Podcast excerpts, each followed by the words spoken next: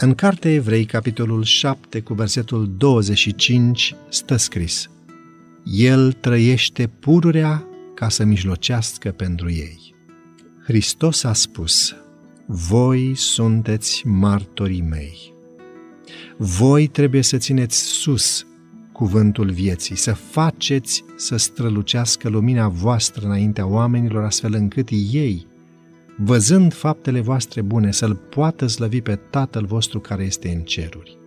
Mărturisirea de credință a bisericii și proclamarea dovezilor adevărului lui Dumnezeu, dragostea, credincioșia și puterea, sunt mișloacele alese de cer ca să dezvăluie lumii dragostea iertătoare a lui Hristos. Mărturiile oamenilor lui Dumnezeu, când poartă amprenta Duhului Sfânt, îi conving pe cei din jur de păcatul de a neglija o mântuire atât de mare.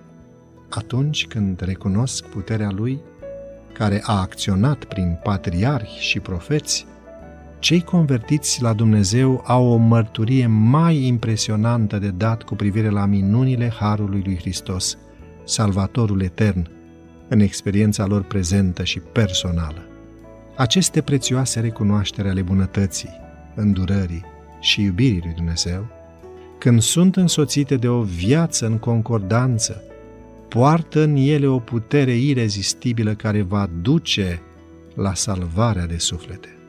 Apostolul zice, voi însă sunteți o seminție aleasă, o preoție împărătească, un neam sfânt, un popor pe care Dumnezeu și l-a câștigat ca să fie al lui, ca să vestiți puterile minunate ale celui ce v-a chemat din întuneric la lumina sa minunată.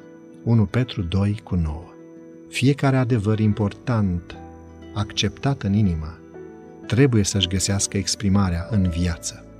În măsura în care primesc dragostea lui Hristos, oamenii vor să-i proclame puterea în fața altora și însuși actul de proclamare a acesteia îi aprofundează și intensifică valoarea pentru propriul suflet.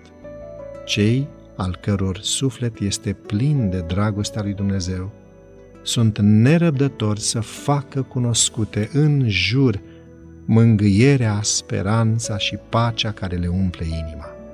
Se simt ca Pavel când a spus, Da, mie care sunt cel mai neînsemnat dintre toți sfinții, mi-a fost dat harul acesta să vestesc neamurilor bogățiile nepătrunse ale lui Hristos și să pun în lumină înaintea tuturor care este isprăvnicia acestei taine ascunse din viacuri în Dumnezeu, care a făcut toate lucrurile pentru ca domniile și stăpânirile din locurile cerești să cunoască azi, prin biserică, înțelepciunea nespus de felurită a lui Dumnezeu, după planul veșnic pe care l-a făcut în Hristos Iisus, Domnul nostru.